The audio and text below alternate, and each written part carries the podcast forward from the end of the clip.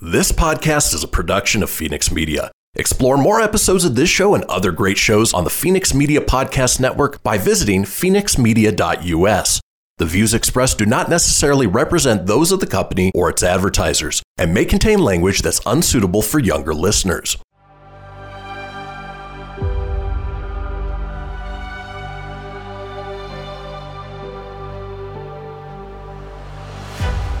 Thank you for tuning in to Silver Age Heroes Radio Theater. I'm your host, Christian Phoenix. Now, growing up as a comic book fan of the 80s and 90s, I've always been fascinated with how storytellers translated these iconic heroes from the page to film, television, and radio. Long before we got the big budget CGI epics we enjoy today, children gathered around their radios to hear their favorite do gooders come to life with little more than their imaginations and these broadcasts from a time long forgotten. I invite you to gather around your radio for this presentation of Silver Age Heroes Radio Theater.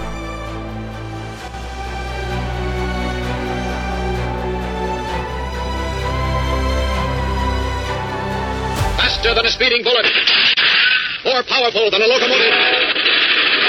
Able to leap tall buildings in a single bound.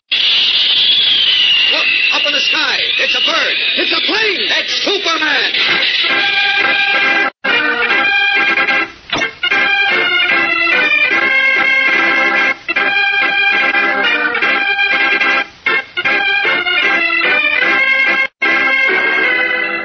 Yes, it's Superman, strange visitor from the planet Krypton, who came to Earth with amazing physical powers far beyond those of mortal men, and who, disguised as Clark Kent, mild-mannered reporter for a great metropolitan newspaper, wages a never-ending battle for truth and justice.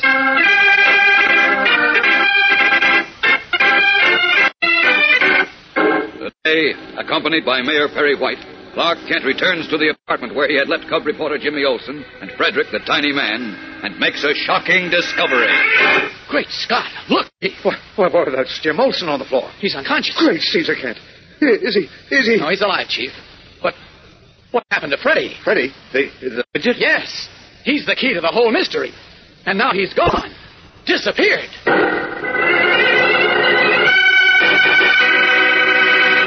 There's a common phrase that's being kicked around in your house and mine more and more every day, and that is high cost of living.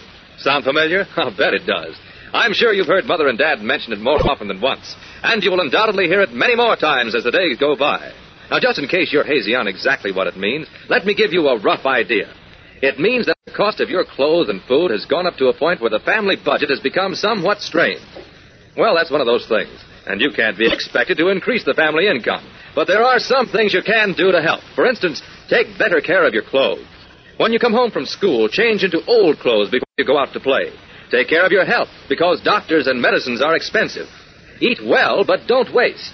Take your full share, but eat all you take. Try not to ask mother and dad to buy you things you don't actually need. Make the best and the most of what you've got. Try to be more than usually careful with your school equipment, such as paper, pencils, and so forth. Make them last and go as far as you possibly can. Remember that all members of a family must pull together at a time like this. So do your share.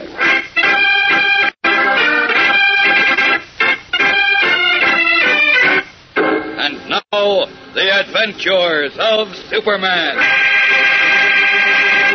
Just before he died, Sir Hubert Clay, a world famous mathematician and scientist, instructed his tiny companion, a three foot midget named Frederick, to find Robert Archer, a former assistant, who, according to Sir Hubert, is the only man who can save the world from a terrible disaster which is scheduled to take place on February 1st. Clark Kent, who unknown to all is Superman, succeeded in contacting Robert Archer. But when Kent, Archer, and Mayor Perry White arrived at Kent's apartment, where the midget Frederick had been left with cub reporter Jimmy Olsen, they found Jimmy unconscious on the floor and Frederick missing. As we continue now, Kent has succeeded in reviving Jimmy, and while Mayor White and Robert Archer listen tensely, the boy reporter tells a strange story. Freddie and I were just getting ready to go to bed, Mr. Kent, when we heard these these heavy, sort of limping footsteps out in the hall. Freddie said it was the boot. And The boot? The boot? Yeah. You know that, that awful man who killed Sir Hubert Clay was chasing Freddie all over the world. Yes, we know who the boot is, Jim. Was he here? I don't know. You don't know. But you just said that he was in the hall. Freddie said so, Mr. White. He said he recognized the steps. Oh, I see. Well, go on, Jim. What happened then? Well, then the doorbell rang. Uh-huh. I asked who it was, but nobody answered. Well, why didn't you phone us or the police at once? I started to, Chief. I started to call up Mr. Kent. Then I, I heard a kind of hissing noise near the door, like like air escaping from a tire. Then the whole room started to go around, and Uh-oh. I just blacked out. Well, naturally, that hissing noise Jim heard must have been the sound of knockout gas being shot into the room. Knockout gas. Sure, the boot or whoever it was must have sent it into the room to knock out Jim and Freddie and prevent them from summoning help. Then he picked the lock, came in, put Freddie in the packing box, and went off with it. Good heavens, that's that's dreadful. Yeah, poor Freddie. The boot will finish him. Uh, now, wait, wait. It may not have been the boot. No, I'm afraid it was, Chief. We know he's been trailing Freddie all over the world to try to discover Sir Hubert Clay's secret. Yes, but uh, how did you know he was here?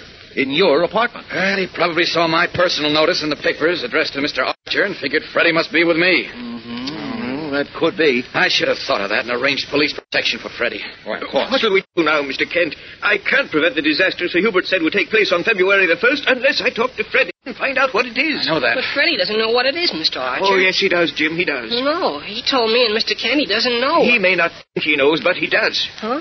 Well, what do you mean by that? Well, that's what I want to know. Well, never mind that now. What we've got to do is find Freddie and bring him and Mr. Archer together. Look, Chief, you call Inspector Henderson and get him over here at once. Mr. Archer, you stay here. Don't go out alone, whatever you do. I'll be back later. Where are you going, Kent? I want to see Jansen, the building superintendent, first. Then I'll look for Freddie my way. So long.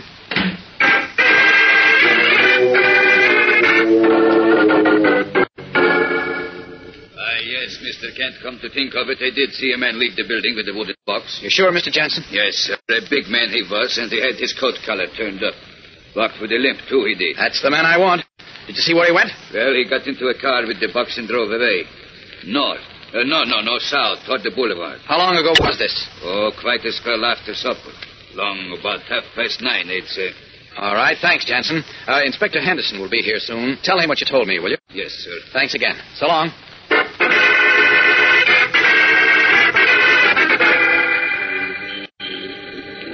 Out of these clothes. The boot has about two hours start on me, but if he's still in his car with Freddy, I may be able to find him as Superman. There we are. All set. Now, up and away!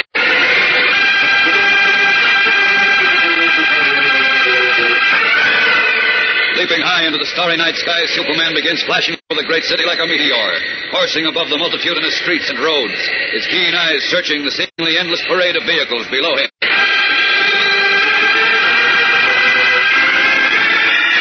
Farther he ranges and farther into the thinly settled outskirts of the vast metropolis, and then into the snow-covered countryside where the cars are few and far between on the icy highways. Finally, long past midnight, having failed to find the boot and his tiny captive, Superman resumes his disguise of Clark Kent and returns to his apartment. There he finds two police officers standing guard outside his door, while inside Jimmy Olsen is asleep. Robert Archer leaps anxiously to his feet as Kent enters. Well, Mr. Kent? No luck, Mr. Archer. Oh, dear, dear. Has Inspector Henderson been here? Yes, I, I told him what I knew, which is very little. So did Jim Olsen. Good. He went back to police headquarters to direct the search. Uh, Mr. White went with him. Oh, I see. Well, maybe they'll have better luck than I did. I'm not very confident of that, Mr. Kent. The boot is extremely clever. As clever as he is dangerous. Well, that may be. We hold the trump card. And unless I'm very much mistaken, the boot will walk into our hands. Oh, what do you mean? Just this. The boot is after Sir Hubert Clay's secret, whatever that is, and he thinks Freddie has the secret. He's right. The midget has the secret. Yes, but Freddie doesn't know he has it. And as I understand it, only you can obtain it from him in some way only you know, right? Uh, yes, but. Well, the boot will discover that. Make a try for you. And when he does, no matter how clever he is, I promise you I'll get him. You're wrong, Mr. Kent. The boot doesn't need me to obtain Sir Hubert's secret. He doesn't. No. What? But you said, Freddie said. Now, that look. Do you remember that equation Sir Hubert taught Freddie to repeat to me? X is to Freddie as Y is to Sari? That's it. Well, Sir Hubert thought that only I could interpret it and so be able to learn the secret. But that isn't true. What? One other man in the world can interpret the equation. Great Scott. Who's that? The boot. What? Yes. The boot can interpret Sir Hubert's equation. Startled, Clark Kent stares at Robert Archer in dismay. His plan to trap the boot fallen apart like a house of cards. What will happen now? And now back to the adventures of Superman. Robert Archer, associate professor and former assistant to the late Sir Hubert Clay, has just told Clark Kent that the international conspirator known as the Boot can also interpret the strange equation taught by Sir Hubert to Freddy, his midget companion. But I don't understand, Mr. Archer. I thought Let that me you... explain, Mr. Kent. As you know, I was at one time Sir Hubert Clay's assistant. Yes? I've always kept a diary in which I recorded the work I was doing, as well as any personal notes. Go on. Well, the other day, as you know, the boot appeared in Parkersville, where I was teaching in the college. Yes, yes. I saw him on the campus and knew he was after me, so I ran into my room to get my diary and escape. Well, when I got there, I found everything in my room pulled apart, and the diary was gone. Scott, you think the boot stole it? I'm positive he did because nothing else was taken. Uh-oh. And now, with that diary in his possession, the boot can learn Sir Hubert's secret from the midget chap, Freddy. Don't you see? Well, no, not quite. You said you didn't know the secret. How could it be in your diary? The actual secret isn't there, but the key to the equation is. What? The equation is, as you know, X is to Freddy as Y is to Sari. Yes? Well, Sari is identified in my diary. Who or what is Sari? Sari is a physician or a faith healer whom Sir Hubert and I knew in the East and who did most of his work when his patient was under hypnosis. Hypnosis? Yes. Sir Hubert and I became quite friendly with Sari, and he instructed us in the technique of hypnosis. So, wait a I- minute, wait a minute, Mr. Archer. I think I'm beginning to get this. You think Sir Hubert confided his secret, whatever it is, to Freddy while Freddy was under hypnosis? Precisely, Mr. Kent. Well, now it adds up. Freddy, not knowing he had the secret, couldn't be made to reveal it except to you under hypnosis, right? Exactly. Well, but what makes you think the boot knows who Sari is? Because the boot knew what Sir Hubert was working on. You see, at that time, he was the chief spy for the Nazi Farben Company. Oh. He followed us everywhere and has a detailed record of all our movements and friends. I see, but that. I have an idea now what Sir Hubert's secret is, Mr. Kent. And if I'm right, and the boot succeeds in learning it from Freddy, Yes? then the boot can and will control the world. What? Yes. It will be within his power to rule as absolute master.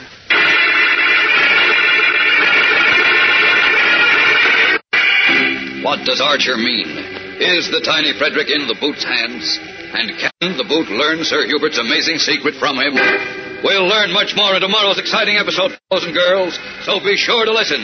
Tune in, same time, same station, for Chapter 7 of Dead Man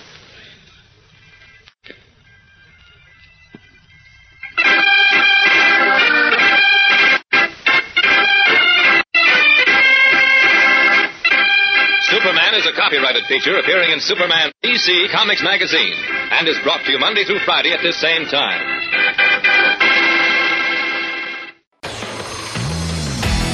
Behold my precious. Ooh, yeah, let me tell you something right here. Uh-huh.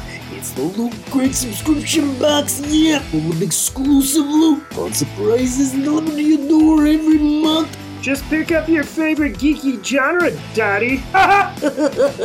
From the original Loot Crate, the Loot Crate DX collectible boxes, dude! Cowabunga! to the Loot Gaming video game box. Woohoo! Yee-hoo! Wowzers! With crits starting as low as $11.99 per month, those are box just about for all collectors. To get your geek on, head over to phoenixmedia.us forward slash loot crate and claim your exclusive offer. That's F-E-N-I-X media.us forward slash loot crate. Great Scott! Snap into a Loot Crate, dig it?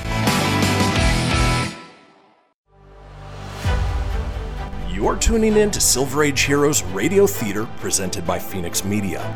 Up in the sky, it's a bird, it's a plane. No, it's Superman. Faster than a speeding bullet. More powerful than a locomotive. Able to leap tall buildings at a single bound.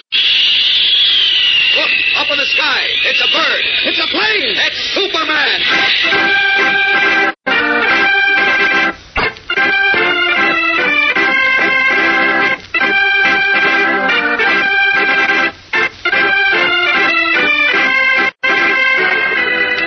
It's Superman, strange visitor from the planet Krypton, who came to Earth with amazing physical powers far beyond those of mortal men, and who, disguised as Clark Kent, mild-mannered reporter for a great metropolitan newspaper, wages a never-ending battle for truth and justice.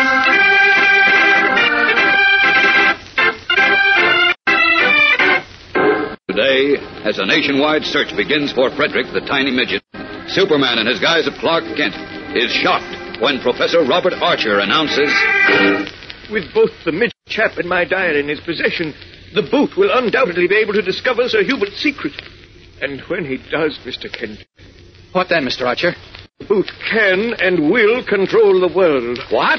Yes, Mr. Kent. He will be our absolute master.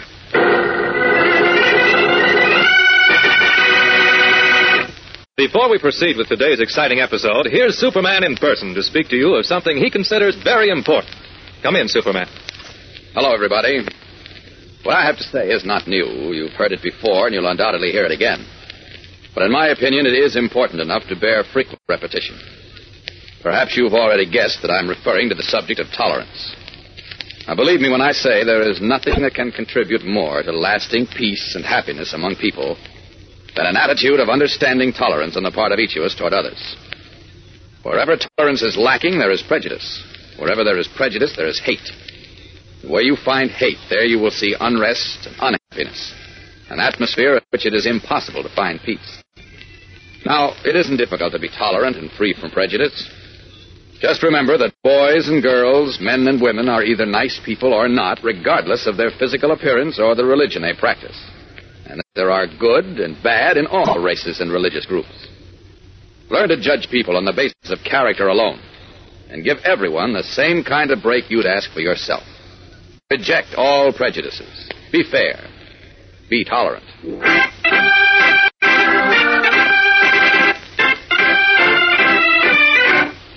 And now, the adventures of Superman.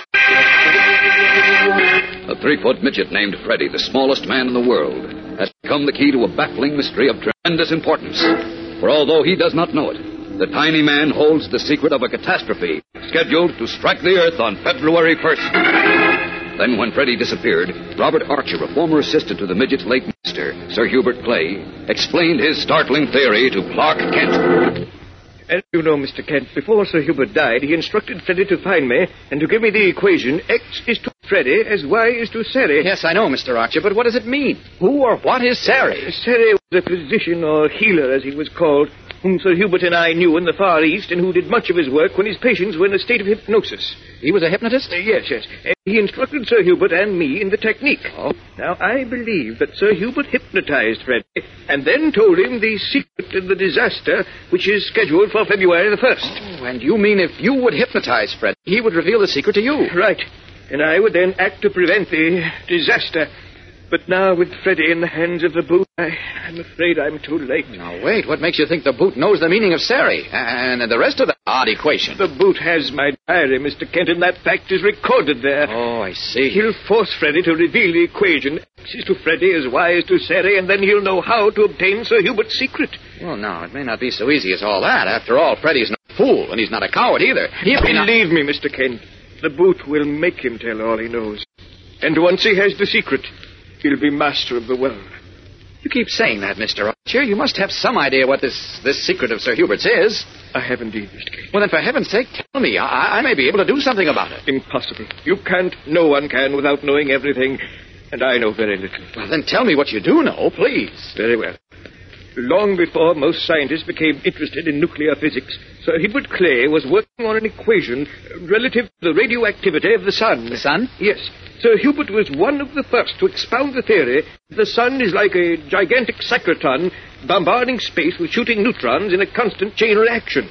It was, he said, only our atmosphere which checked the reaction and saved our Earth from being destroyed in one great atomic explosion. Yes, I've heard that theory. Go on, please. He had a notion, a very wild notion, I thought then, that this tremendous radioactivity generated by the sun might somehow be harnessed and used for the good of humanity in medicine, science, industry. Yes, I see, but... Uh, but now, now I think Sir Hubert not only perfected his equation, but devised a means of using the atomic power of the sun. Yes, I remember Freddy saying that Sir Hubert was arranging a demonstration of this at the time he was killed by the boot. I'm sure it was a monstrous sun weapon of some sort. But it, it, it sounds incredible. But if it is true, why did Sir Hubert tell Freddy that a dreadful disaster would strike the world on February 1st, unless you stopped it, that is? I've been thinking about that. All I can imagine is that Sir Hubert had arranged this demonstration and was murdered before he could either go through with it or stop it. You mean he had set up some uh, some mechanism or whatever it is and timed it to go into action on February 1st? Perhaps. But where could it be? And what? I have no idea of either where it could be or what it is, Mr. Kent. But I am definite in the belief that if the boot learns the secret from Freddy. He mustn't learn it. I've got to find him before he can, somehow. You? How can you find him, Mr. Kent? Well, I. Uh, well, the, the, the, chances are he's in Metropolis, or not far from it. Why do you think that's so? Because the police and the FBI put out an alarm for him two hours after he left this apartment with. He's a noticeable man himself with his limp, and, and little Freddie is even more noticeable. So he wouldn't dare go far before he went into hiding. Perhaps not. But Metropolis is a huge city, and the boot may have accomplices here to hide him. I know, I know. But if he's in Metropolis, I'll find him. If I have to search every building, every room, every inch of the city. You're mad. You can't possibly do that. That's what you think. I'll see you later, Mr. Archer. So long.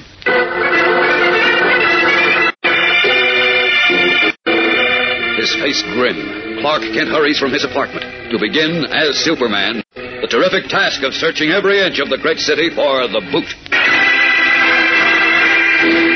Meanwhile, in the deep cellar of a colonial mansion, set in the middle of a park-like estate in a metropolis suburb, the boot faces Freddy menacingly. Well over six feet tall, powerful stooped shoulders, and a hawk-like face with eyes like green ice. The boot looms over the tiny man who has backed into a corner. Freddy's face is bruised and cut. One small arm hangs limply at his side, and he raises the other defensively before him. Fuck you.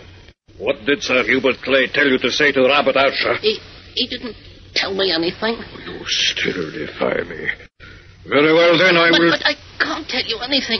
Nothing at all. Yes, you can, you must. Now tell me, what message did Sir Hubert give to you for Robert Archer? He didn't give me any message, I tell you. None. let me go, let me go. Talk. Talk, you stupid little one. Tiny idiot, talk. I, oh, all right, all right. I'll tell you. Let, let me go. Well. Now tell me what he said quickly. My, my master said I was to tell Mr. Archer X is to Freddy, as, as Y is to Sally. Ah, what nonsense is this? That's what you said. I swear it. That was also to say the equation equals the first day of February. Act quickly in the name of heaven. X is to Freddy. Freddy is your name. Yes, sir. Y is to Sally. Who or what is this Sally? I don't know. On my word of honor, I don't know. Sally. Sally. Seems to me I have heard, perhaps read. Yes, now I remember it was in Archer's diary. I shall look again in the diary. Perhaps there I will find the explanation. As Freddy stands by fearfully, the boot whips Robert Archer's diary from his pocket and begins riffling swiftly through the pages. Archer told Clark Kent he was not sure whether or not he had identified Sari in his diary. Did he? And now, back to the adventures of Superman. In the cellar under the colonial mansion with the midget Freddy, the boot, who has been reading swiftly through Robert Archer's diary, suddenly looks up, his green, ice-like eyes puzzled. Sally, it says here was a physician in the Far East, a friend of Archer and Sir Hubert. Do you know of him, midget? No, sir. I, I never heard of him. Could it be that Sir Hubert took him into his confidence? A mere physician? Ah, this seems possible. Yet, yeah, wait. There is another entry here about him. Tonight, Sally explained to us how he had obtained beneficial results with many patients by placing them in a state of hypnosis. Fascinating work. So there writes. That, that, that's strange, isn't it? There must be some connection. X is to Freddy as Y is to Sally. Sally's physician, hypnotist. I do not see the. Hmm. Wait. Could it be that. it could be. Oh, please, sir. Don't, don't look at me like that. I wonder. Don't, don't look at me like that. Could this be the answer?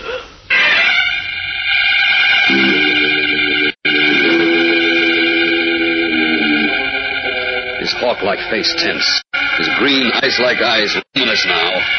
The boot seems to stare through Freddy, and the tiny man quails. What is the Boot thinking of? Has his keen mind grasped the significance of Sir Hubert's curious sentence?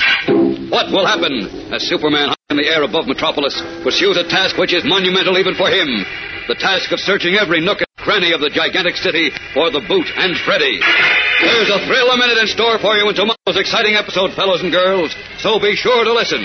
Tune in, same time, same station, for Chapter 8 of Dead Man's Secret on the Adventures of Superman.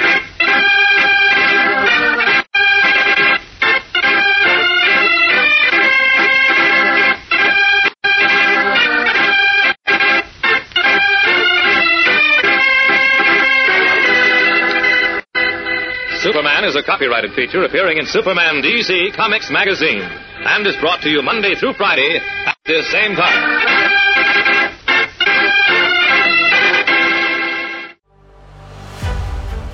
You're tuning in to Silver Age Heroes Radio Theater presented by Phoenix Media. Up in the sky, it's a bird, it's a plane. No, it's Superman. Faster than a speeding bullet. More powerful than a locomotive. Able to leap tall buildings at a single bound. Look, up in the sky. It's a bird. It's a plane. It's Superman.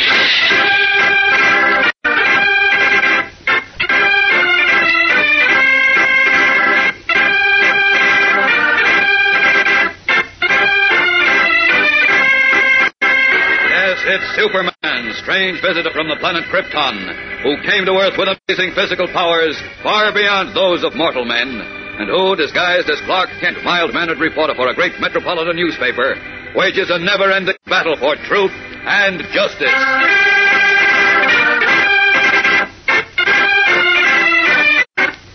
Today, while Superman searches for the midget Freddy in the cellar where he holds the tiny man a prisoner, the boot makes a discovery which bodes ill for the entire world. Ah, my little man, so that is the answer. Hey, um, what, what do you mean, sir? Now I know the meaning of a sentence Sir Hubert taught you to say to Robert Archer. You, you do? Yes.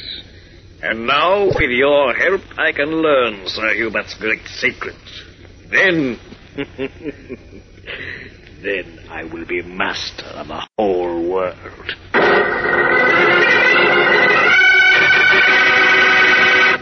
Hello, gang. This is Superman with a very special treat for you. A personal transcribed talk from one of America's most popular and most beloved young people, charming Margaret O'Brien. Come in, Margaret. Hello, this is Margaret O'Brien again.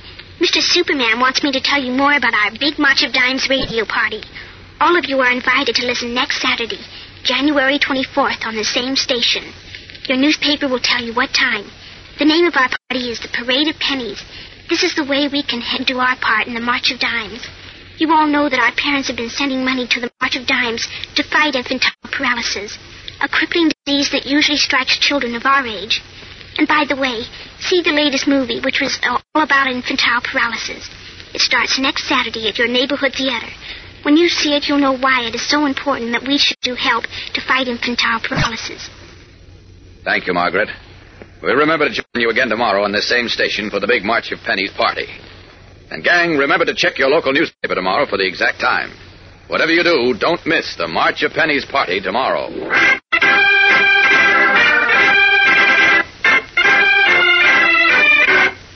And now, the adventures of Superman. Before a famous nuclear physicist named Sir Hubert Clay died, he instructed Freddy, his midget companion, to seek out a former assistant named Robert Archer and repeat a curious sentence to him.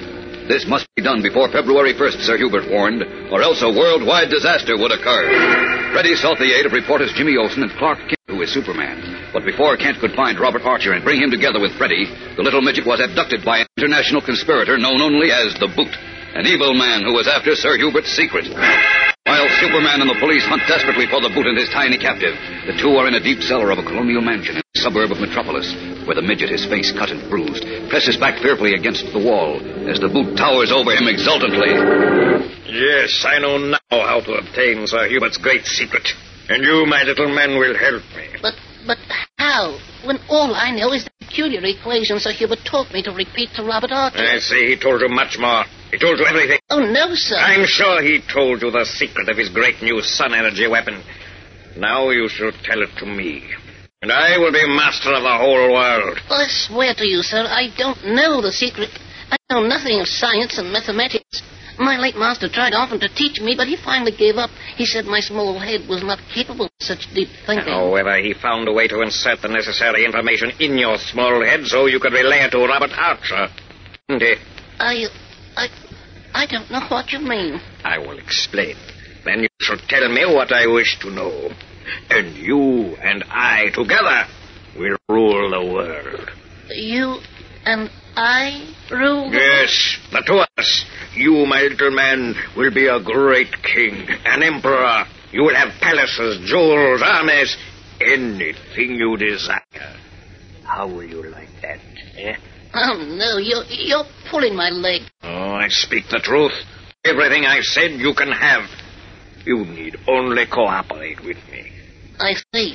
And you'd share this jolly setup with me, eh? Yes, I will be your, let us say, your partner, your fellow emperor. That does it then, old boy. I say nothing doing. But why? There is plenty for both of us. The whole world to divide between only the two of us. I know, I know. Now look here, old man.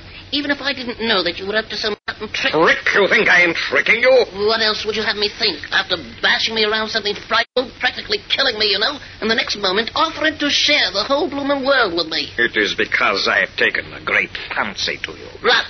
Rubbish. Why, you you wring my neck the first moment it pleases you, just as you did my poor master, Sir Hubert, and you know it. No, no, my friend. You call me friend, you, you, you bounder, you beastly murderer. Do you think even if I believed you for half a t- I would do anything to help you gain power? You're a foul, horrible man. You miserable little. Midget idiot. I will teach you to defy the boot. I will learn what I want. You will tell me and then I'll... All right, all right. You outside, stop laughing. Oh, dear. Oh, dear. Oh. I am sorry I have hurt you, my little friend.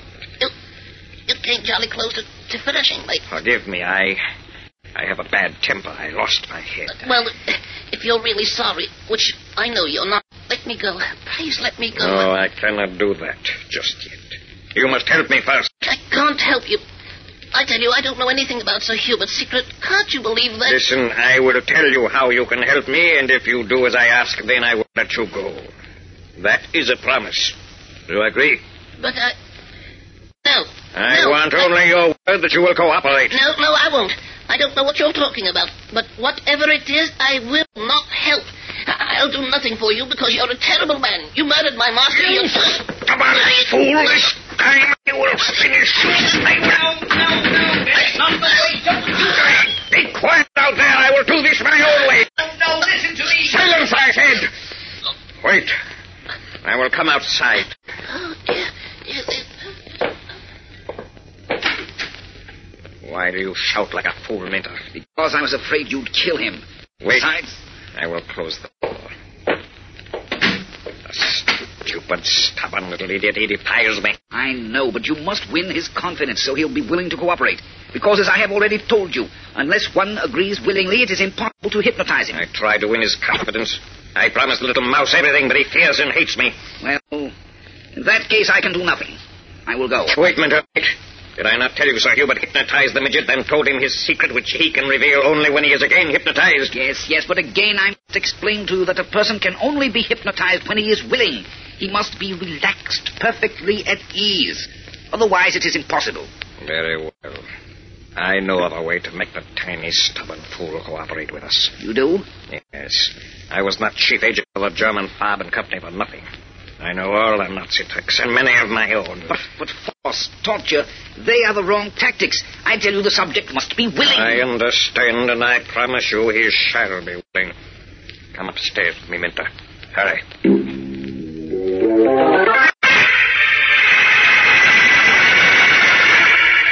His green, ice-like eyes glowing. The boot turns and limps rapidly up the steps from the cellar, followed by the thin, black-clad man he calls Minter. What is the boot's plan? And now, back to the adventures of Superman. High above the sleeping city of Metropolis, like a meteor coursing through the gray skies of early dawn, Superman is engaged in a monumental task, searching every building, every room, every inch of the great city for the boot and his tiny captive, Freddy.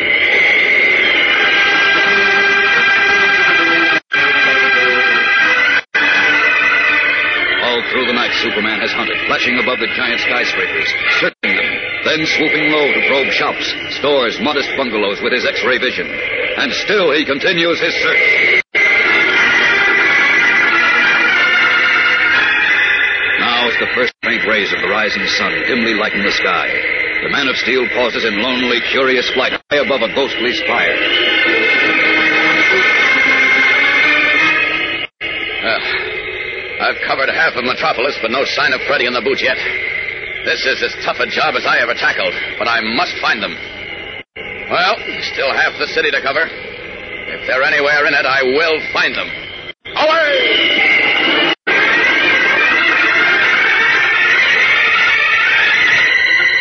Dashing away, swooping, darting, climbing like some fabulous great red and blue bird, Superman resumes his relentless search for the boot and the tiny Frederick.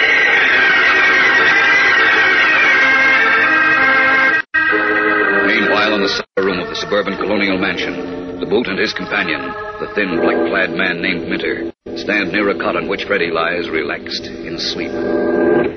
I will wake him in another moment, Minter. Then you will find him a willing subject. You think he'll be cooperative? Perfectly. The medicine I gave him will assure that. Tell me, what is this medicine? That is my own secret. Given to me by the greatest of all Nazi physicians. When someone was so strong he refused to give information, despite all the stormtroopers did to him, this medicine loosened his tongue. It must be some rare drug, eh? Oh, the tiny fool grows restless. It's time to wake him. Wake up, little friend. Uh-huh. Wake up. Uh-huh. Wake up. Uh-huh. He is awake. Prepare yourself, Minter. In a moment you will be able to impress your will upon him. And he will tell us Sir Hubert's great secret. Eagerly, the boot and the thin, black-clad hypnotist stare down at the tiny Freddy who yawns, stretches his little arms, and then opens his eyes. Is the boot right? Will Freddy agree to be hypnotized now, and then reveal Sir Hubert's great weapon to ensure world peace, of which the boot wants for world domination?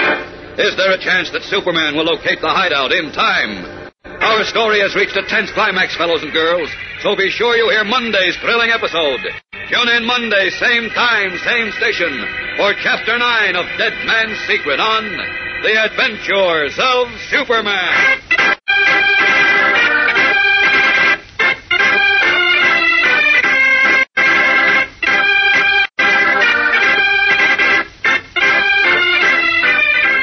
Superman is a copyrighted feature appearing in Superman DC Comics magazine and is brought to you Monday through Friday at this same time.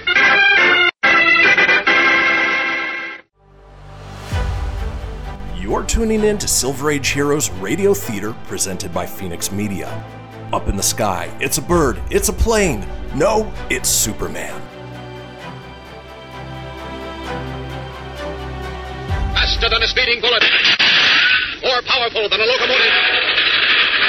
Able to leap tall buildings in a single bound. Look, up in the sky. It's a bird. It's a plane. It's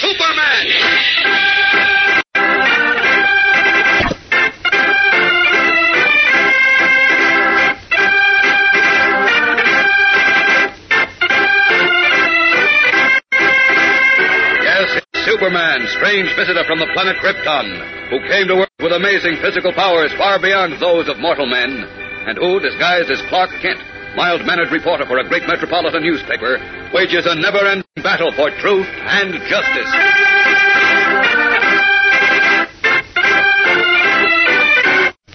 Today, while Superman searches for him, Freddy, the tiny midget, is asleep in the cellar of a big house, unaware that the boot and a man named Minter stand beside him, making plans for him to betray humanity.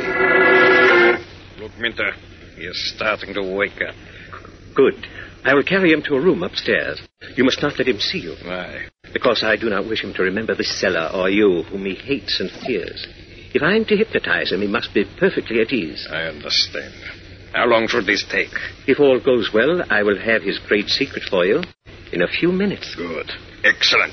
Go to work.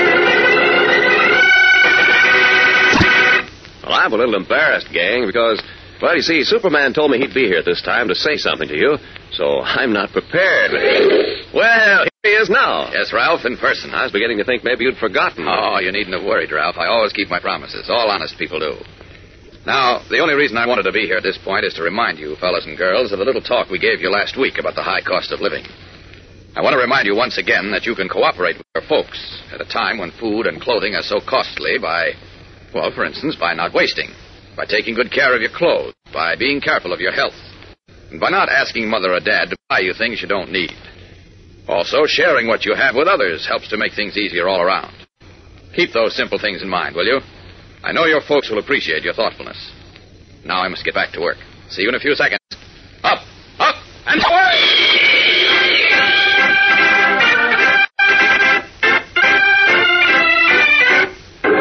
And now, the adventures of Superman. Unaware that he was the possessor of an amazing secret which involves the fate of the entire world, Freddy, a midget scarcely three feet tall, was captured by an international conspirator known as the Boot. The Boot learned that Freddy's late master, a famous nuclear physicist named Sir Hubert Clay, had hypnotized the midget and confided his great secret to him before he died. And believing that if he knew the secret, he could control the world, the ex-Nazi agent summoned a hypnotist named Minter and told him The midget can only reveal what he knows when he is in a state of hypnosis. So I want you to hypnotize him and obtain from him Sir Hubert's secret. But a person cannot be hypnotized unless he is willing, you know. And this midget is. Leave him to me. I have a drug which will make him very willing and extremely cooperative. Then, while Superman, knowing that Freddy was the Boot's prisoner, undertook the monumental task of searching every inch of Metropolis for them, the tiny man awakened from a drugged sleep on a couch in the library of a colonial mansion in a Metropolis suburb. The windows in his room are shuttered, and a single table lamp casts a soft glow as Freddy, rubbing his eyes with his little fists, looks wonderingly into the serene face of Minter, whom he has never seen before. Where. Where am I? Don't worry, Freddy. You're safe in my house. Uh, who are you? I'm Robert Archer. Uh, Robert Archer. That's right. Then, then you are the chap my late master, Sir Hubert Clay, instructed me to find? That's right, Freddy. He told you to say to me, X is to Freddy as Y is to Seri. Correct? Why, oh, yes, so he did.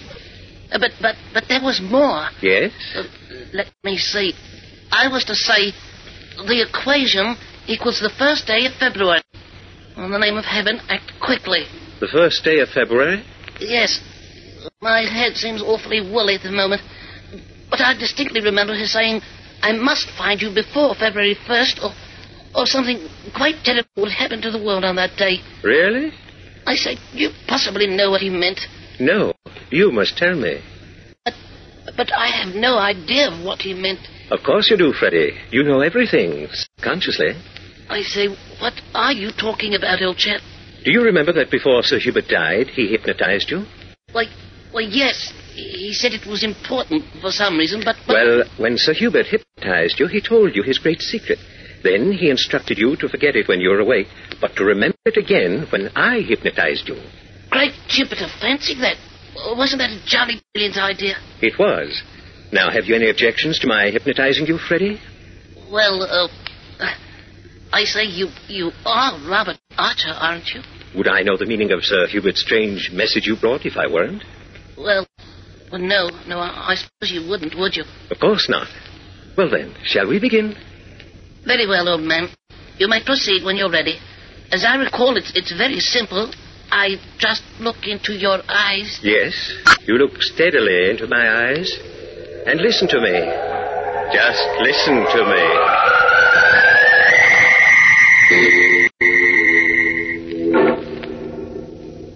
Wonderful, Minter, wonderful. I heard everything. The minute told you all. And now Sir Hubert's secret is mine. With it, I will be master of the whole world. Oh, no. You mean you and I will be masters together? What is this? I know the secret now, too, my friend. And I mean to share equally the spoils. Impossible. You are mad.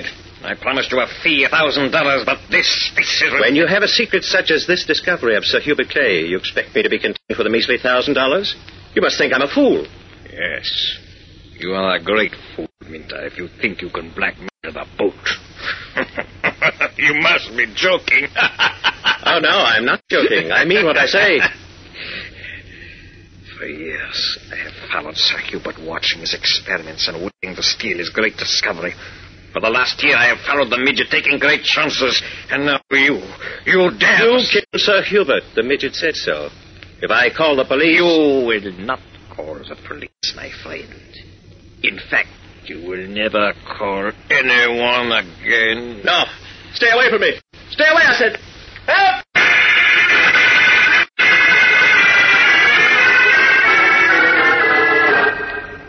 March. Where are you, March? I am here, sir. Oh, come with me. Where, sir? Upstairs.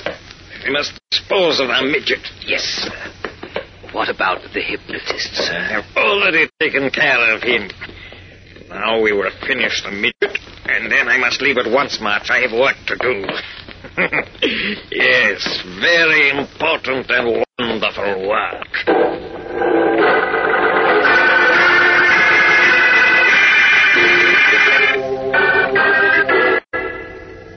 I've searched every inch of Metropolis, Inspector Henderson, every building, every room, every cellar. And I can assure you, Freddy and the boot are not in the city. And they can't be far away, Superman. That's what I thought. Now I'm not so certain. Well, I'm sure the boot went underground nearby. I put out a statewide alarm for him less than two hours after he left Clark Kent's apartment with a midget. So don't worry. We'll find him eventually. Yes, but eventually may be too late, Inspector. I've told you the boot knows how to obtain Sir Hubert's secret from Freddy. Every second counts now. And if we're to find Freddy and the boot before it's too late, well, it seems to be up to me. Uh, what do you plan to do? If the boot is hiding out around here, I figure he must have accomplices. Right. Chances are, if the hideout is in a suburb or village, the accomplices are supposedly respectable people whom the police would never suspect. Well, that's possible, but... Now, wait, just- wait, Huh? Inspector. So I'm going to comb the suburbs and the nearby villages and farms the same way I covered the city. I'm going to examine every house, every store, every cellar, every shed. That's a pretty tall order, even for you, Superman. I know, but we're playing for tall stakes, Inspector. For the security of the civilized world, for our very lives. So I better get started at once. Do you mind if I leave by this window? Not at all. So long, Inspector. So long, and good luck, Superman. Thanks. Up!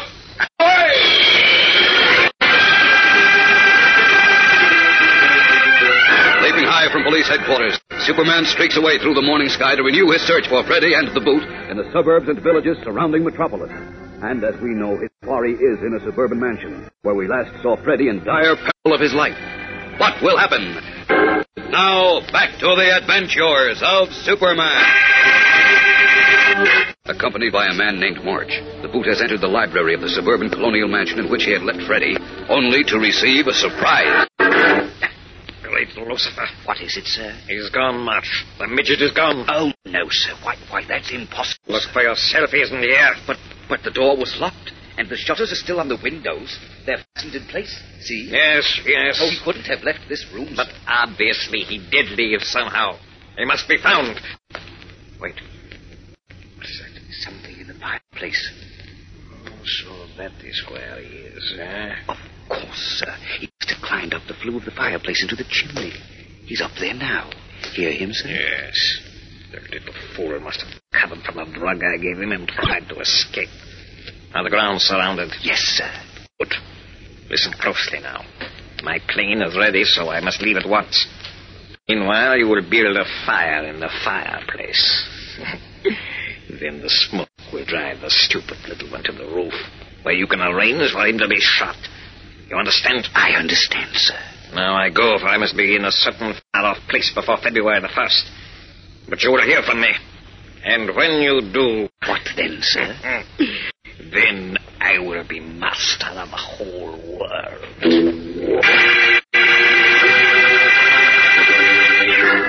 Exultantly, the boot turns on his heel and hurries from the house to a low hangar on the Park estate, where a plane waits for him. And at the same time, March starts a fire in the library fireplace.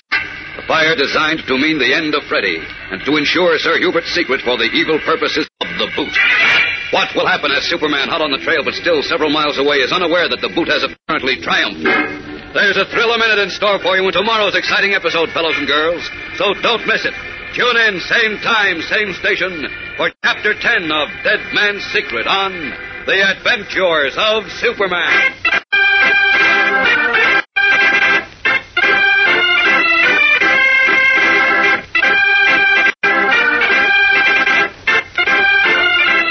Superman is a copyrighted feature appearing in Superman DC Comics magazine and is brought to you Monday through Friday at this same time.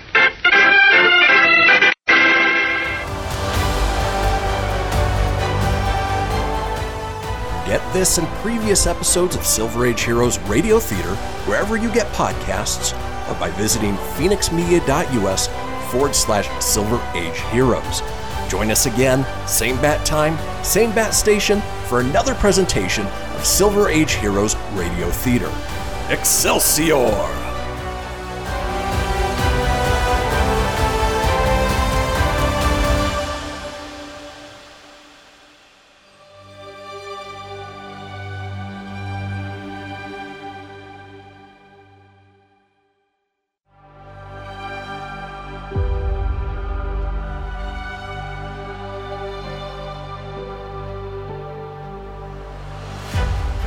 Thank you for tuning in to Silver Age Heroes Radio Theater. I'm your host, Christian Phoenix. Now, growing up as a comic book fan of the 80s and 90s, I've always been fascinated with how storytellers translated these iconic heroes from the page to film, television, and radio. Long before we got the big budget CGI epics we enjoy today, children gathered around their radios to hear their favorite do gooders come to life with little more than their imaginations and these broadcasts from a time long forgotten. I invite you to gather around your radio for this presentation of Silver Age Heroes Radio Theater.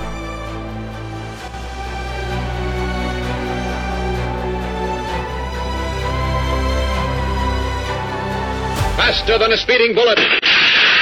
More powerful than a locomotive. Able to leap tall buildings at a single bound.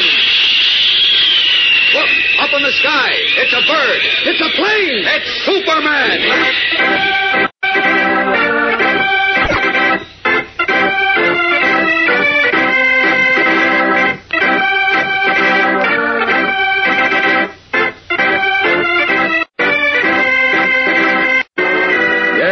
Superman, strange visitor from the planet Krypton, who came to Earth with amazing physical powers far beyond those of mortal men, and who, disguised as Clark Kent, mild-mannered reporter for a great metropolitan newspaper, wages a never-ending battle for truth and justice.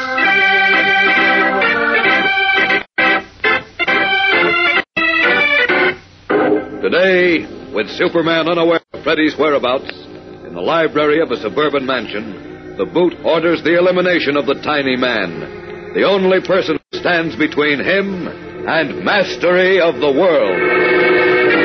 The plane is ready, March? All ready, sir. Good. Now listen closely.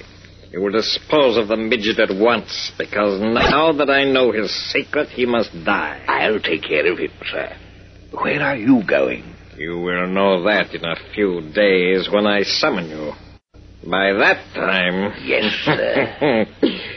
By that time, March, I will be what no man in history has yet succeeded in being the absolute monarch of the world.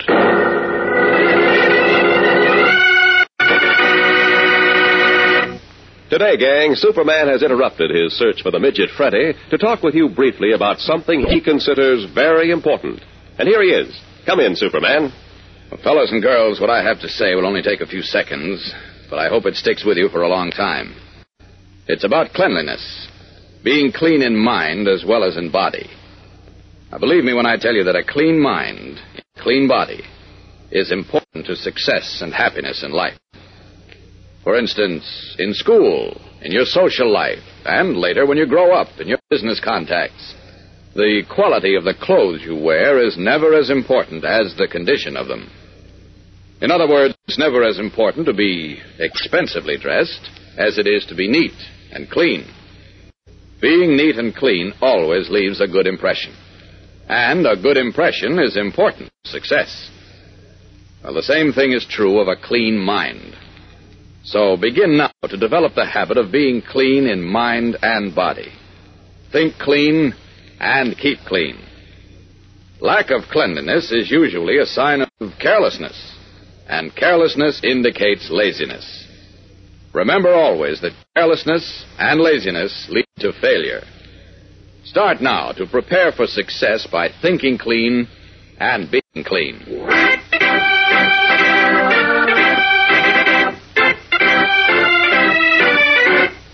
And now, the adventures of Superman. After trailing him all over the world, an international conspirator known as the Boot captured a tiny midget named Freddy in the apartment of Superman, who was away at the time. Then, with the aid of a cunning hypnotist, the Boot persuaded Freddy to reveal the secret of a great discovery made by his late employer, a famous nuclear physicist, whose amazing discovery made it possible for its owner to dominate the Earth. When Freddy's disappearance was discovered, the police spread a dragnet around Metropolis, while Superman searched every inch of the great city, but without success. Then, as the police watched roads, rail terminals, and airports, the Man of Steel began a relentless search of the suburbs and villages surrounding Metropolis. Meanwhile, in the library of a suburban mansion set in a park-like estate, Freddy is hiding in a chimney as March, the Boot's personal valet, starts a roaring blaze in the fireplace. And as the smoke and flames shoot up the flue, another man enters the room. What's the idea of the fire, March? that will drive the little devil out. What little devil? What are you talking about? Midget, of course. You see, he tried to get away by climbing up the flue of the fireplace into the chimney. He did, eh? Yes, but the smoke of the fire will fix him. He'll either be knocked out and fall down into the fire, or he'll climb out on the roof. Well, if he manages. Come on, Gebhardt. Where? Up to the roof. If he gets out, we'd better be waiting for him. The boot said we must get rid of him. Come on.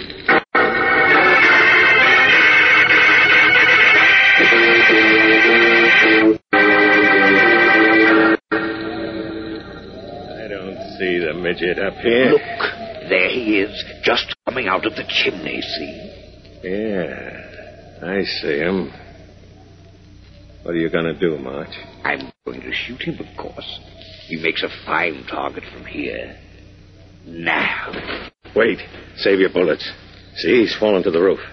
Doesn't move. Smoke in the chimney must have finished him. Well, we'll find out. Come on. He's the smallest man I've ever seen. Yes, but he had big information. The boot said he'll be able to control the whole world now that he knows the midget's secret. Really? Yes. Well, now let's have a look at this fellow. You were wrong, Gebhardt. He's alive? Yes, but he won't be in a second. On the count of three, I fire. One, two, three. What? Loose! Give me that gun. No, no, no, wait. Thank you. What? Who are you? Ah, Freddy's alive, but he's in bad shape. Up for them. I'm getting out of here. So am I. Oh, no, you don't. Come back here, you Let two. me go. Hey, now, I, I did didn't do it. nothing. Stand still, you murderers. Stand still, I said, or I'll crack your worthless skulls together. Got to get Freddy to a hospital, so talk fast. Where is the boot? I don't know. Honestly, I. He left in a plane. Left in a plane, eh? All right, up you two. No, no, no, don't. don't, please. don't We'll let down. Freddy off at Metropolis Hospital first, then on to police headquarters with you two. Up and away!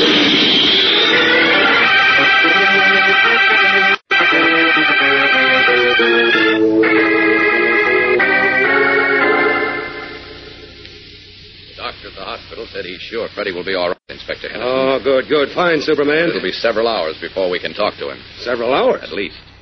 Poor little fellow's lungs were full of smoke, you know, and he's suffering from shock besides. I see. And you say the boot got away? Yes, in a private plane. I uh, haven't had a chance to question the men he left behind yet. Where are they? I dropped them at the city jail for safekeeping while I rushed back to the hospital to find out about Freddy. Let's hop over to the jail and see them. Right. Come on, Superman.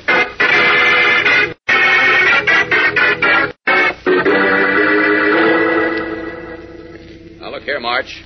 Unless you want me to take you for another sky Oh, ride. no, no, Superman, please. Then talk. Where is the boot? I don't know, Inspector. Do you know part? No, Inspector. Me. I know nothing. I. Now, listen, March. talk, or by George. I don't know, I tell you. The boot just said he was going a long way and that he'd summon me in a few days. Summon you where? I don't know, sir. He only said. Yes? He said what? He said that when I heard from him, he'd be the master of the whole world. Oh, what kind of baloney is that? Now listen, March. Wait, Inspector. If the boot said that, it means he must have learned Sir Hubert Clay's secret from Freddy. But how could he? Sir Hubert hypnotized Freddy before he told him, didn't he? Yes. but All that- right. And Freddy could only reveal the secret when he was hypnotized again. Even if the boot knew that, he couldn't hypnotize the midget. Nobody can be hypnotized unless they want to be. Ah, the boot must have found a way, though. Isn't that right, you two? Isn't it? I, I, I don't know. Well, I guess you both want another Scott ride after no, no, all. please. All right, then talk. The boot hypnotized Freddy, didn't he? Um, no. Minter did. Minter? Who's Minter? A hypnotist hired by the boot. They gave the midget some kind of a drug, and they told him some kind of a story. I don't know what, but it worked. I knew it. Where is this hypnotist? He's. He's dead. Dead? Yes. The boot finished him. Holy smokes. Tell me, March. Do you know the secret the boot forced out of the midget? Oh, no, sir. Do you, Gebhardt? No, I swear I don't. But you heard Freddy tell it to the boot, didn't you? No, sir. The boot wouldn't let us near the room. That's right. Didn't he tell you about it afterwards? He said nothing to me about it. Nothing. All he told me was that he had what he wanted at last. Now, look, if you two are lying. No, I swear. I'm telling you the truth, sir. So am I. Now look. Superman caught you two trying to shoot Freddy. You're also guilty of abduction. And if you don't get the chair, you'll get life. But if you cooperate with us, I might be able to help you a little. Even if you offered to let me go free, I couldn't tell you any more than I have already, Inspector. Nor could I, so help me. I told you everything. And that's the truth. Hmm. Well, where do we go from here, Superman? There's just one chance left, Inspector. Yeah? What's that? That Freddy can reveal the secret to us. In time for me to stop the boot. Come on. Let's go over to the hospital. Maybe he can talk to us now. Will the tiny Freddy be able to reveal Sir Hubert's secret to Superman in time? And now, back to the adventures of Superman. As we continue our story, Superman, Inspector Henderson, and Robert Archer, the former assistant to the late Sir Hubert Clay, have arrived at the Metropolis Hospital and are waiting in an anteroom for the physician in charge of the midget Freddy. Oh, what's keeping that doctor? Nurse said he'd be here in a moment, Inspector. Well, I wish he'd hurry. The boot has a long start on us. I know, I know. Look, uh, Mr. Archer. Yes? You're sure you can hypnotize Freddy? Oh, yes, yes, I am Superman. That is, if he's willing to have me do so. Oh, I'm sure he'll be willing. He was very devoted to Sir Hubert Clay, you know. And Sir Hubert commissioned him to contact you just before he died. Wait. Here comes the doctor now. Oh. Uh, how is the little fellow, Doctor? Not so well, Inspector. He's taken a turn for the worse. Huh? That's terrible. Frankly, I don't know whether we can pull him through or not. But you must. Yes, only he can tell us what he revealed to the boot. And unless he does, Doctor, and quickly, our country, every country, may be at the mercy of as evil a man as ever lived. I understand, and we're doing everything possible to save the little fellow, Superman. But I can't promise a thing. Only the Lord knows whether Freddy will live or die. Sobered, helpless. Superman, Inspector Henderson, and Robert Archer hear the doctor state that the tiny Freddy's fate is in the hands of his maker. What will happen as Freddy fights for his life and the boot speeds to a destination only he knows? On a mission that will enslave the world or destroy it. Don't miss tomorrow's exciting episode, fellows and girls, when we see the boot and learn what he is up to, and when we discover Freddy's fate. Tune in, same time, same station, for Chapter 11 of Dead Man's Secret on The Adventures of Superman.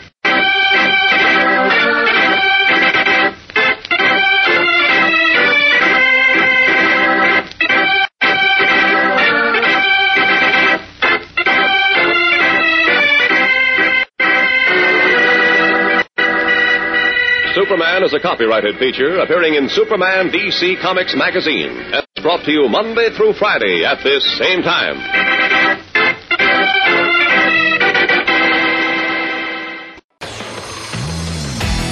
Behold my precious. Ooh, yeah, let me tell you something right here. Uh-huh. It's the Loot Crate subscription box, yeah, full of exclusive loot, fun surprises delivered to your door every month. Just pick up your favorite geeky genre, Daddy. From the original Loot Crate, the Loot Crate DX collectible boxes, dude! Cowabunga! To the Loot Gaming video game box. Woohoo! Yee-hoo! Wowzers! With crits starting as low as $11.99 per month, there's a box just about for all collectors. To get your geek on, head over to phoenixmedia.us forward slash loot crate and claim your exclusive offer. That's F E N I X media.us forward slash loot crate. Great Scott! Snap into a Loot Crate, dig it? You're tuning in to Silver Age Heroes Radio Theater presented by Phoenix Media. Up in the sky, it's a bird, it's a plane. No, it's Superman. Faster than a speeding bullet. More powerful than a locomotive. Able to leap tall buildings at a single bound. Look, up in the sky. It's a bird. It's a plane. It's Superman.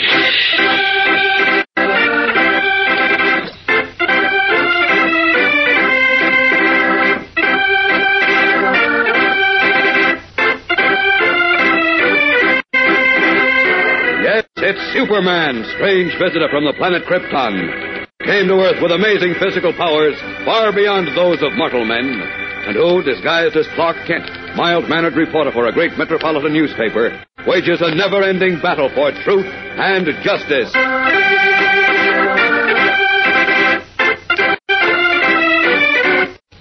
Today, Superman, in his guise of Clark Kent, is very much worried as he discusses with Cub reporter Jimmy Olsen his inability to find the boot, the evil international conspirator who forced the midget Freddy to reveal an important secret. Gee whiz, Mr. Kent. I sure hope the boot's plane falls into the ocean or, or he gets lost or something. Well, even that won't help, Jim. Huh? Why not, Mr. Kent? Because according to Freddy's story, Sir Hubert set in motion a device which, unless it stopped before February 1st, will cause a great worldwide disaster to occur. Leaping lizards. And today is January 28th. Right, only four more days. And then either disaster strikes or the boot takes over.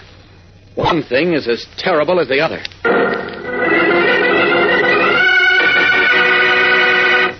What do you do with your spare time, gang? Read books, comic magazines, go to the movies, listen to the radio, play games? Or maybe a little of each, huh? Well, that's all good stuff. It's lots of fun, and you're entitled to some fun after a day's work in school. But look, do you think maybe you could spare a little of that time to do something really useful, something that would bring a little happiness, perhaps a good deal of cheer to people who have little? What I'm really leading up to is this. In every city and town, including your own, there are agencies devoted to the collection of food and clothing to be sent overseas for distribution to the thousands and thousands of unfortunate displaced persons in occupied areas. These people without a country, without homes, without opportunities to make a living, need help from more fortunate people such as we are. They need food. They need warm clothes. So if you really want to do something generous and useful, give up some of your playtime to canvass the homes in your neighborhood. Collect canned foods and clothing. Turn them in then to any one of a number of agencies who will gladly accept them. That's the friendly, neighborly thing to do.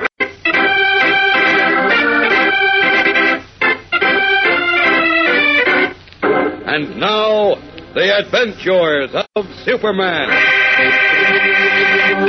Hoping to perpetuate world peace, A famous nuclear scientist named Sir Hubert Clay supposedly succeeded in harnessing the tremendous atomic power of the sun. Then, realizing he was about to die, he hypnotized his midget companion Freddy, confided his discovery to him, and instructed the tiny man to seek out a former assistant named Robert Archer. Freddy, however, was captured by an international conspirator known only as the Boot, who hired an unscrupulous hypnotist to pose as Robert Archer, hypnotized the midget, and in that way learned Sir Hubert's great secret. Ordering his henchmen to get rid of Freddy, the Boot left in a private plane for a hidden destination. However, Superman, who was searching for Freddy, arrived in time to save the midget's life. and carried him to a hospital where the tiny man now lies, seriously ill. In a small lounge of the hospital, the real Robert Archer, exhausted by anxious waiting, dozes fitfully on a couch. In his guise of Clark Kent, Superman is pacing the floor as Jimmy Olsen, cub reporter for the Metropolis Daily Planet, arrives out of breath. Hello, Jim. Hi, Mr. Kent. How's Freddie? No change yet. He's still a very sick lad. Oh, gosh. The poor little guy. Look, Jim, did you talk to Inspector Henderson? Uh huh. I just came from police headquarters. No news yet about the boot. Oh, I see. Were the interceptor commands alerted? Sure. They've been up in the air ever since noon. Nobody's reported seeing the boot's plane yet, though. Oh, it's bad. Been gone over 12 hours. He must be well out of the country now. And how? Only I knew where he was going. I could still get there before he does. You could. Yes, I. How? How? Yeah. Oh, uh, I, I. Well, I, I'd find a way. I can't do a thing until Freddie tells us where this, this device is. Device? What device? Oh, the uh, whatever it is Sir Hubert Clay created to control the atomic power generated by the sun. Oh. Look, Mr. Kent, do you think Sir Hubert really did do that? Sure, Jim. But I do think he constructed some sort of monstrous weapon. And so does Robert Archer.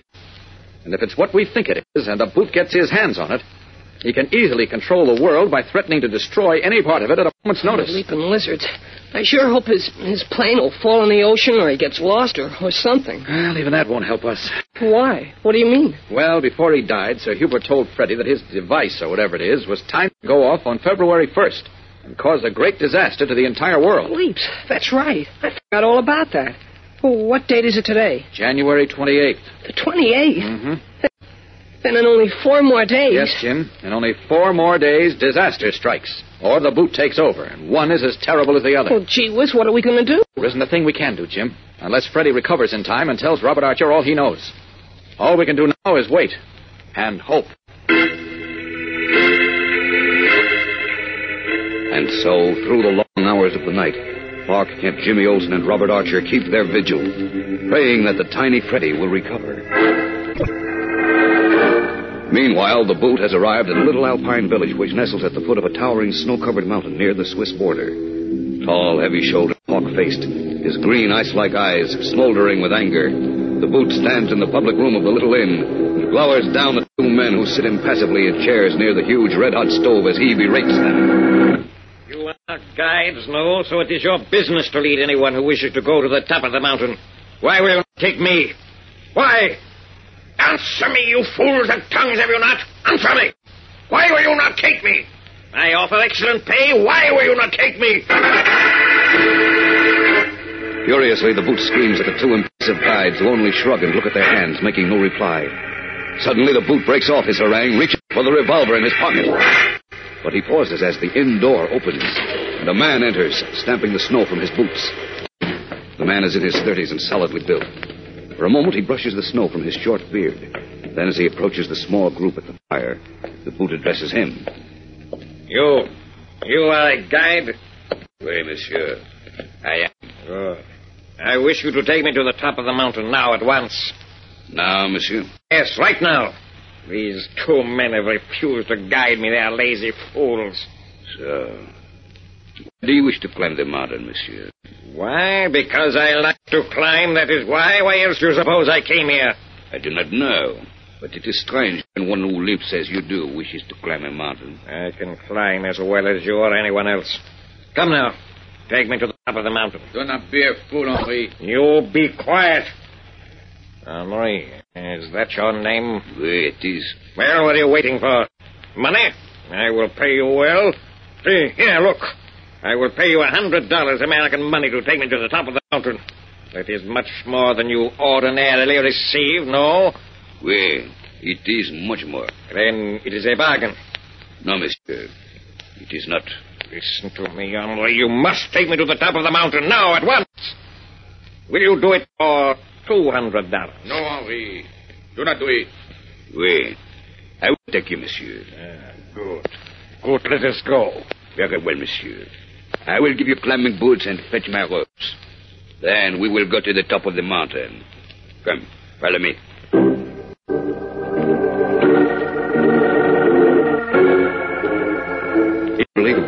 Henri the guide from the inn. What is at the top of the mountain? And why were the guides so reluctant to take the boot there? And now, Back to the adventures of Superman.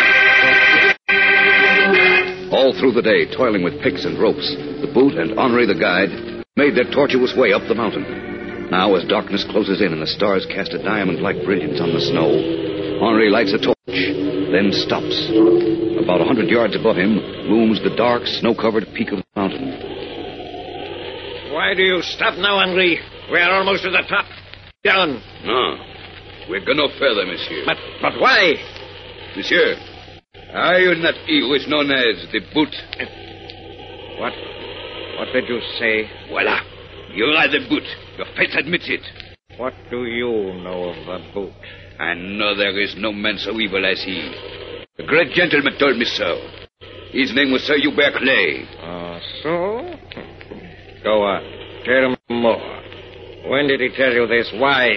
Many times a year ago, I led Sir Hubert to the top of the same mountain. Then it was he told me he labored to bring everlasting peace to the world. When he was here the last time, he said he hoped to return soon and complete his work. But if he failed to return, he said, it would be only if the one called the Boot prevented him. I see. So that is why the guides below refused to lead me up here, eh? We, we recognize the Boot.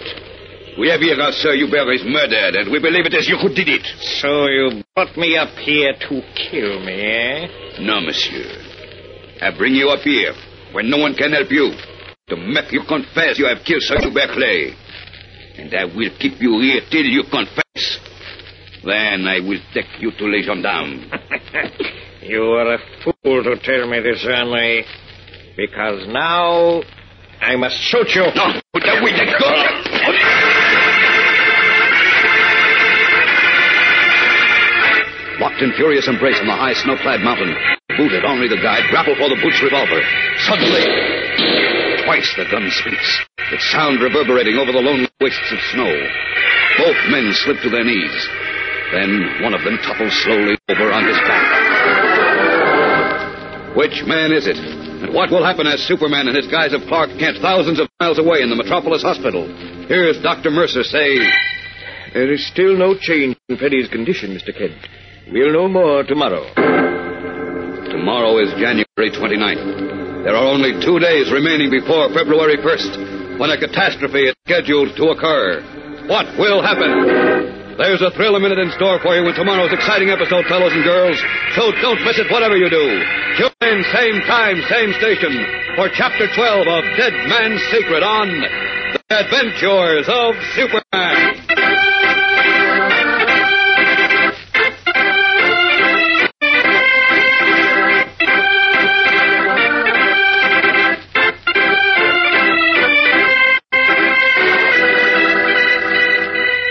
Superman is a copyrighted feature appearing in Superman DC Comics Magazine and is brought to you Monday through Friday at the same time.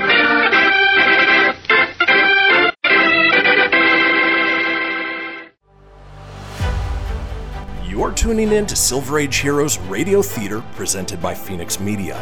Up in the sky, it's a bird, it's a plane. No, it's Superman.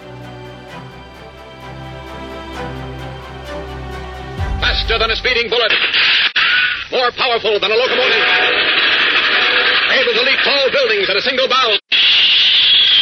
Look, up in the sky. It's a bird. It's a plane. It's Superman.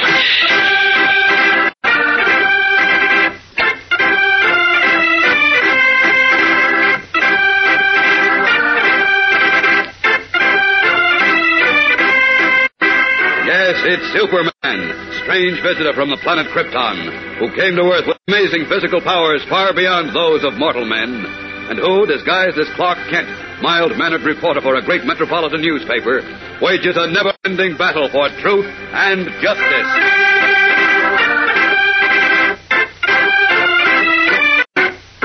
Today, while Superman continues his efforts to find the boot, near the top of a snow-covered mountain, the international conspirator pockets his revolver and gazes down triumphantly at the man who lies at his feet. You fool. How could you think you could stop the boot, eh? so you have learned what all the others know. That no one can stop me.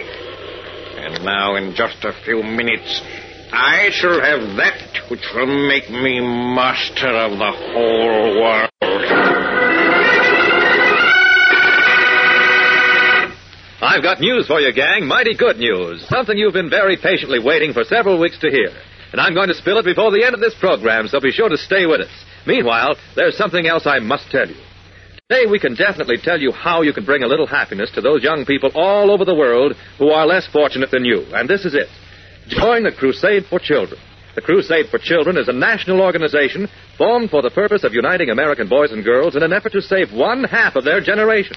The half that struggles so desperately for life in Europe and Asia. Members of the Crusade for Children, all young people, work to raise funds for food, clothing, and medicines, which will be used to help 230 million sick and starving children regain their health. The organization is sponsored by American Overseas Aid and United Nations Appeal for Children. If there is already a chapter of Crusade for Children in your town, join it now. If there is no chapter in your town, ask your mother or your teacher to help you organize one. Don't let 250 million hungry children down. They need your help. Do something about it now.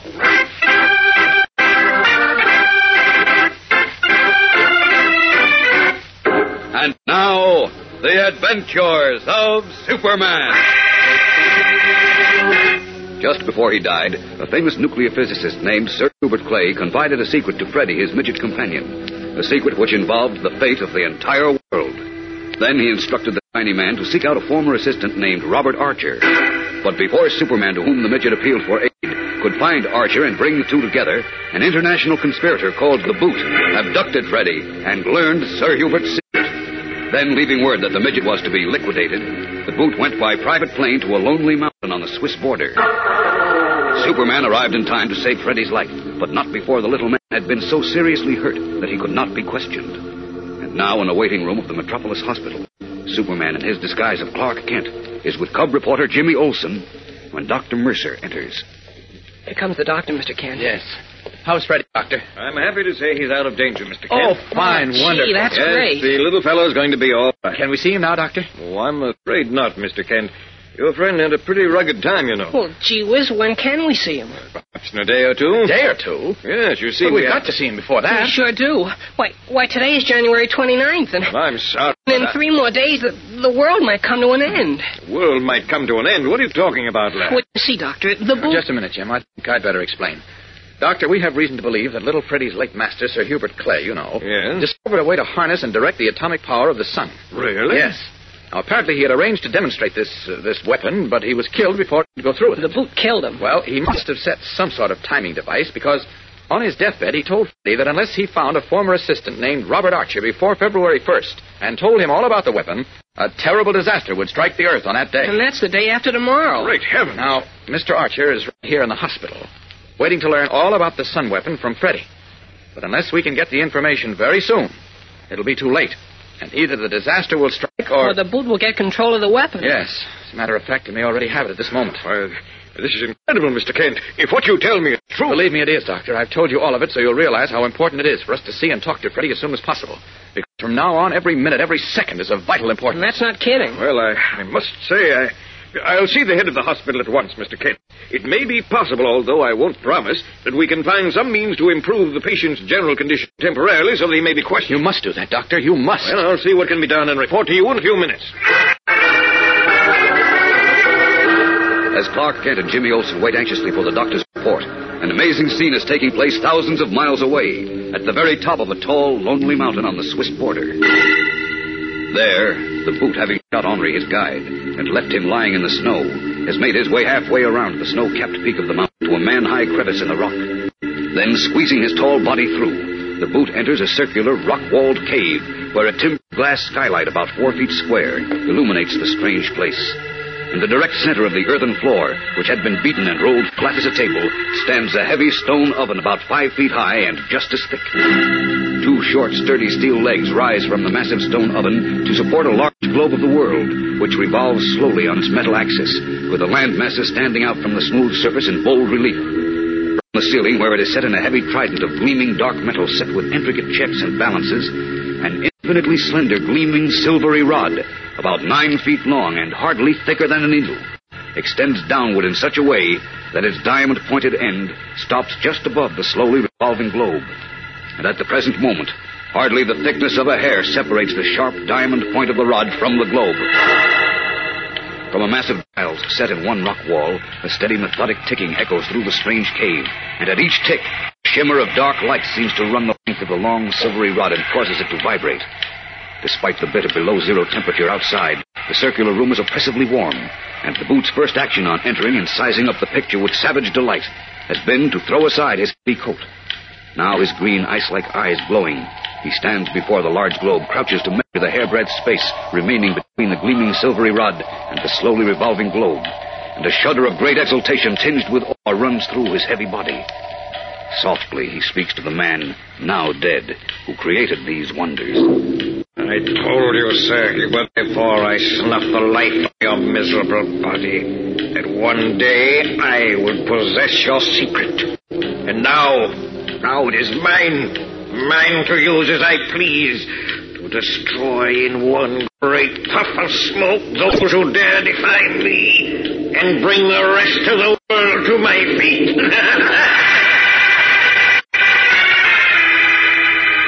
For a moment, drunk with the realization of the infinite power in his hands, the boot trembles on the verge of madness.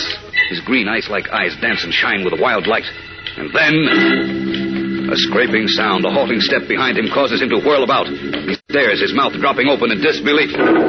Across the room, bracing himself unsteadily against the rock wall, stands a pale, haggard, short-bearded man in mountain boots and mackinaw, one of whose arms, twisted grotesquely, hangs from his side. In the other hand, he clutches the short, double-pronged pickaxe of the mountain climber. He wets his gray lips with his tongue as his eyes, red-rimmed and feverish with great pain, gleam with fierce hate. The boot's voice gasps hoarsely, incredulously. You. No. No, it cannot be. Oui, Monsieur the Boot. It is I. But, but I. It cannot be, I tell you. I. I kill you. You are dead. His eyes wide with disbelief, the boot stares at the man across the room who calmly looks back, a thin, painful grin creasing his leathery face. Who is this man? And now, back to the adventures of Superman. In the late Sir Hubert Clay's mountaintop cave, the boot faces a badly injured man who holds a mountain climber's short, two-pronged pickaxe menacingly in his hand. No. No, it cannot be. I. I kill you. You made a mistake, Monsieur Boot. Almost you killed me, Henri, but not quite. Now I'm going to kill you. No. Don't move, Henri. I warn you. It's an empty warning, monsieur. Your pistol, it is in your overcoat there across the room. Take but one step toward it, and I will plunge this pickaxe into your heart. Ah, listen to me, Henri. I did not mean to shoot you. I. You lie, monsieur. You tried to kill me because there is something here you wish to steal. I do not know what it is. But Sir Hubert, whom you have murdered, he has told me you are an evil man. The most evil man in the whole world. That is not true. Listen to me, Henri. There is not much time. You see this globe of the world and the long rod hanging above it? Well, Well, very soon now, in a few hours, the rod will descend and touch the globe. And when it does, whatever part of the earth it touches will be exploded and destroyed as if a million atom bombs had struck it. uh, what nonsense is this? It is the truth. Sir Hubert discovered how to control the atomic power generated by the sun. The secret is here in this mountain cave. For all we know, the rod may pierce the globe at this very point where we stand. And if it does, this mountain, all this country, for heaven knows how many thousands of miles around, will be destroyed. Ah, do you think I am such a fool as to believe that? You must believe me. I swear it is true. Only permit me to stop rod. No. Ah, do not move. You fool. You will destroy us both. No, monsieur. I will destroy only you. No. No, stop. Stop, I said. Take you this, fool. you murderer. Short axe hurled by Henri strikes the boot, the conspirator spins about and falls to the floor of the cave where he lies face down, arms extended. For a moment, a flash of triumph lights his face. Henri gazes down at him. Then he groans and also collapses to the ground. Then all is silent, except for the measured ticking from the faintly illumined mass of dials on the rock wall.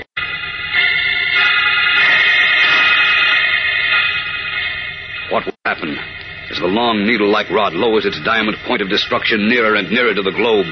Superman can prevent the terrible destruction, but the Man of Steel can only act if the midget Freddy recovers in time to reveal the location of this mountaintop cave and its secret. The moment was never more tense, fellows and girls, so be sure to listen tomorrow. Tune in, same time, same station, to Chapter 13 of Dead Man's Secret on The Adventures of Superman.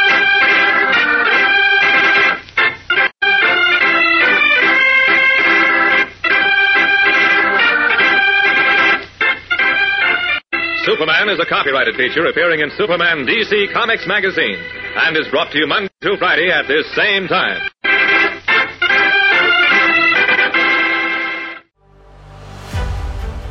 You're tuning in to Silver Age Heroes Radio Theater presented by Phoenix Media. Up in the sky, it's a bird, it's a plane. No, it's Superman. Faster than a speeding bullet. More powerful than a locomotive. Able to leap tall buildings in a single bound. Look, up in the sky. It's a bird. It's a plane. It's Superman.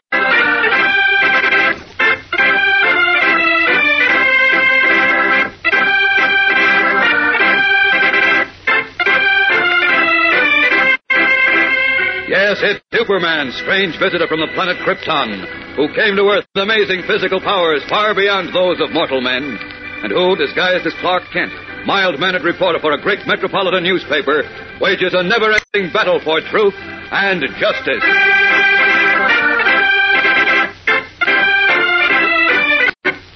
Today, with only hours remaining before a great disaster is scheduled to strike the Earth, Superman, disguised as reporter Clark Kent, summons the man who may still be able to prevent the disaster, Robert Archer. Now is the time for you to go into action, Mr. Archer. what do you mean, Mr. Kent? The doctor said we can see Freddy, the midget. We can now? Yes, he's pretty weak, but it's just possible you can get the information we need from him.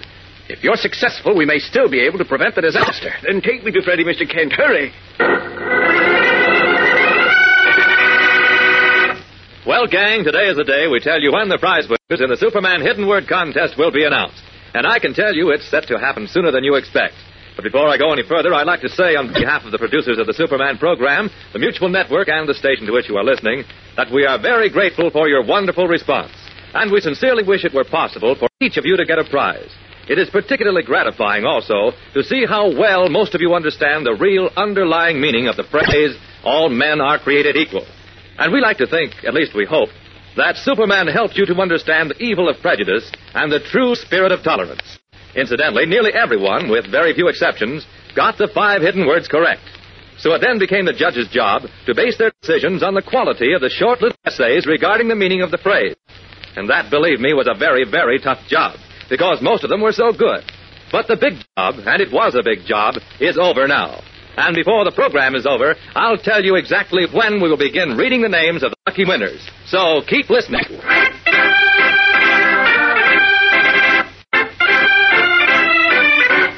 And now, the adventures of Superman. Realizing he was about to die, famous nuclear physicist named Sir Hubert Clay hypnotized Freddy, his midget companion, and confided the secret of an atomic sun weapon to him, with instructions to find and reveal the secret to a former assistant named Robert Archer, who would then be able to prevent a world catastrophe due to strike on February 1st. Freddy appealed to Superman for aid, and the Man of Steel located Robert Archer. But before he could bring Archer and Freddy together, the midget was abducted by the Boot, an evil international conspirator who had ambitions to rule the world. Through devious means, the Boot forced Freddy to reveal Sir Hubert's secret, then fled by plane to a distant mountaintop near the Swiss border, where the famous scientist had set up his amazing device. There, after attempting to kill his guide, a former friend of Sir Hubert's, the Boot himself was struck down by the badly wounded guide. Now, as the time set for Sir Hubert's device to shatter the world draws nearer and nearer, Superman in his guise of reporter Clark Kent leads Robert Archer into the hospital room where the tiny Freddy, saved from death by Superman, lies propped up in a large bed. Freddy, this is Robert Archer. How do you do, Freddy? Uh, are you really Robert Archer? Yes, I am. You were formerly the assistant to my late master, Sir Hubert Clay. That's right. Oh, dear, if only I could be sure. Take my word for it, Freddy. This is the real Robert Archer. Oh, it isn't that, that I don't believe you, Mr. Kent, but, well, I, I made one frightful mistake, you know. I know, Freddy, but the only way we can stop the boot is by letting Mr. Archer hypnotize you so you can reveal to him all Sir Hubert told you. If if I could only be sure he's Robert Archer. I am Robert Archer, Freddy, believe me. And I give you my word he is, Freddy. Uh, very well, Mr. Kent. All right, Mr. Archer. Whenever you're ready. That a boy, Freddy. Fine. Uh, would you leave us alone, please, Mr. Kent? Oh, yes, yes, of course. I'll be waiting in the lounge. Good. Now, Freddy, just look steadily into my eyes and listen.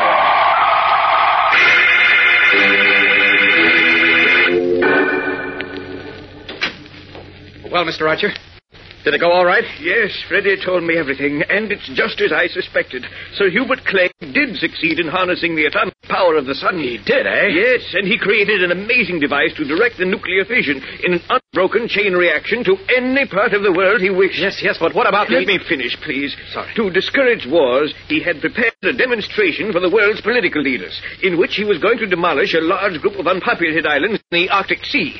But as you know, before he could go through with the demonstration, he was killed by the Yes, I know that. Sir Hubert must have had a premonition that he was going to be killed, so he told Freddy the location and the manner in which his sun weapon could be controlled. Oh, thank heaven Freddy was able to tell you all about it in time. Now we can But get... wait! He didn't tell me in time. What? We're too late, Kent. We're too late. What do you mean? This is 11.30 of January 31st. In just half an hour, it'll be February the 1st. Oh, ridiculous. It's only 5.30 in the afternoon. Yes, yes, our time, but it's 11.30 over there. Over where? Europe on the Swiss border, and there's no way on earth I could get there in time. So you see... There is a way to get there on time. Oh, you're out of your mind, man. It's thousands of miles away. Why, the fastest plane would take a day to get there. You wait right here. I'll arrange your transportation.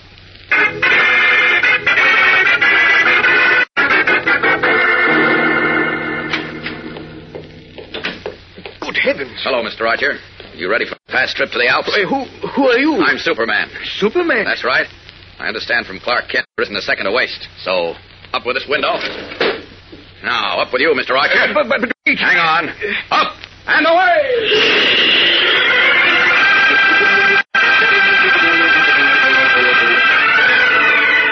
Leaping up from the Metropolis Hospital with Robert Archer in his arms, Superman takes a quick bearing from the sun, then streaks eastward across Metropolis and out over the Atlantic Ocean. Like a star whirling through the heavens, he flashes over the great sea, across England, across France, and hurtles on to where the great range of the Alps mountains shoulders across the continent. For a moment, the Man of Steel slows briefly to question the breathless Robert Archer. Then he streaks onward again, bearing southeast. Suddenly, he sights his destination. I think I see the cave you described, Mr. Archer. It... Quick, Scott, hang on. We're going down.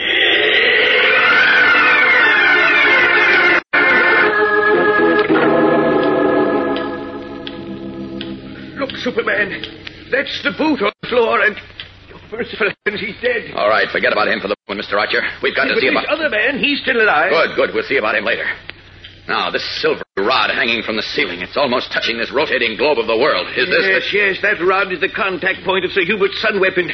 When it touches the globe, the atomic power of the sun will be unleashed on that part of the world. Great Scott, at the rate it's dropping, it'll touch the globe any instant. I know. Did Freddy tell you how to stop the thing? Yes, yes, he said Sir Hubert's instructions were to turn the fourth dial of this wall panel. But I can't turn it. Here, wait a minute. Let me do it. Why, it won't turn. Are you sure this is the right dial, Mr. Archer? Yes, but great heavens. I I know why, why it won't turn. Why? Because contact has already been made with the sun. What? The full force of the sun is controlling that dial. Oh, no. Yes. Yes, it's, it's almost midnight of January 31st. We're too late.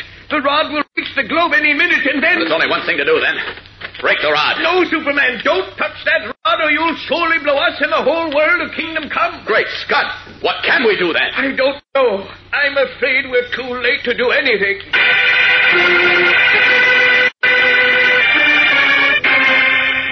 Helpless, apparently doomed, Superman and Robert Archer stare in horrified fascination at the long, gleaming silvery rod, which has now almost reached the revolving globe. What will happen? And now, back to the adventures of Superman.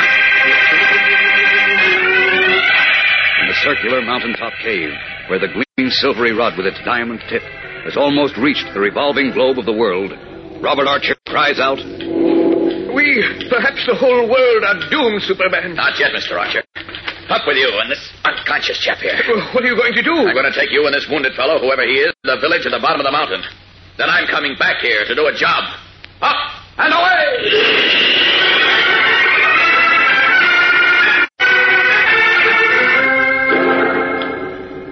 Now, those two out of danger, I can work more freely. First, I'll have another try at this dial. Oh, I, I can't turn it. But I must. If I don't, some part of the world, maybe all of it, will be blown to bits. I to move it somehow. Despite all the power of the sun that controls it. Because it's almost on the globe. And in another instant, oh, I must stop it. I must. Come on, you turn. Ah, ah, oh! Great Scott! I pulled the dial out of the wall. Now what?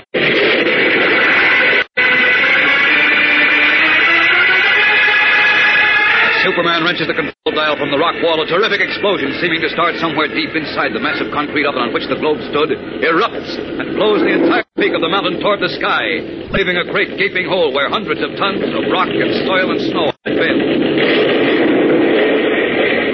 There's a flashing radiation in the sky as if a million Roman candles have been set off. And then the radiation is gone.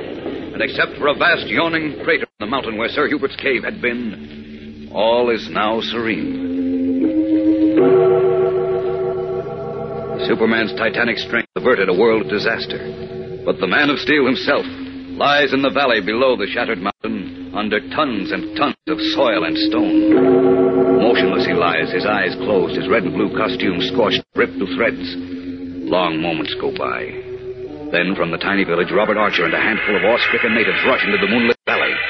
But they do not see Superman under the mountain of debris, where he lies hunched and unmoving. Can this be the end of Superman? Has he, in saving the world from destruction, forfeited his own life? There's a stunning surprise in store for you in Monday's thrilling episode, fellows and girls, so don't miss it. Tune in, same time, same station, for the smashing climax of Dead Man's Secret on The Adventures of Superman.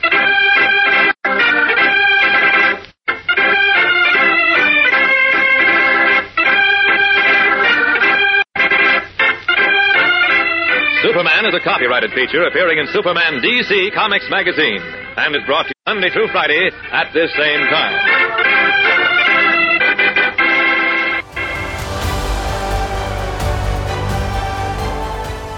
Get this and previous episodes of Silver Age Heroes Radio Theater wherever you get podcasts or by visiting phoenixmedia.us forward slash Silver Age Heroes. Join us again, same bat time, same bat station, for another presentation of Silver Age Heroes Radio Theater. Excelsior!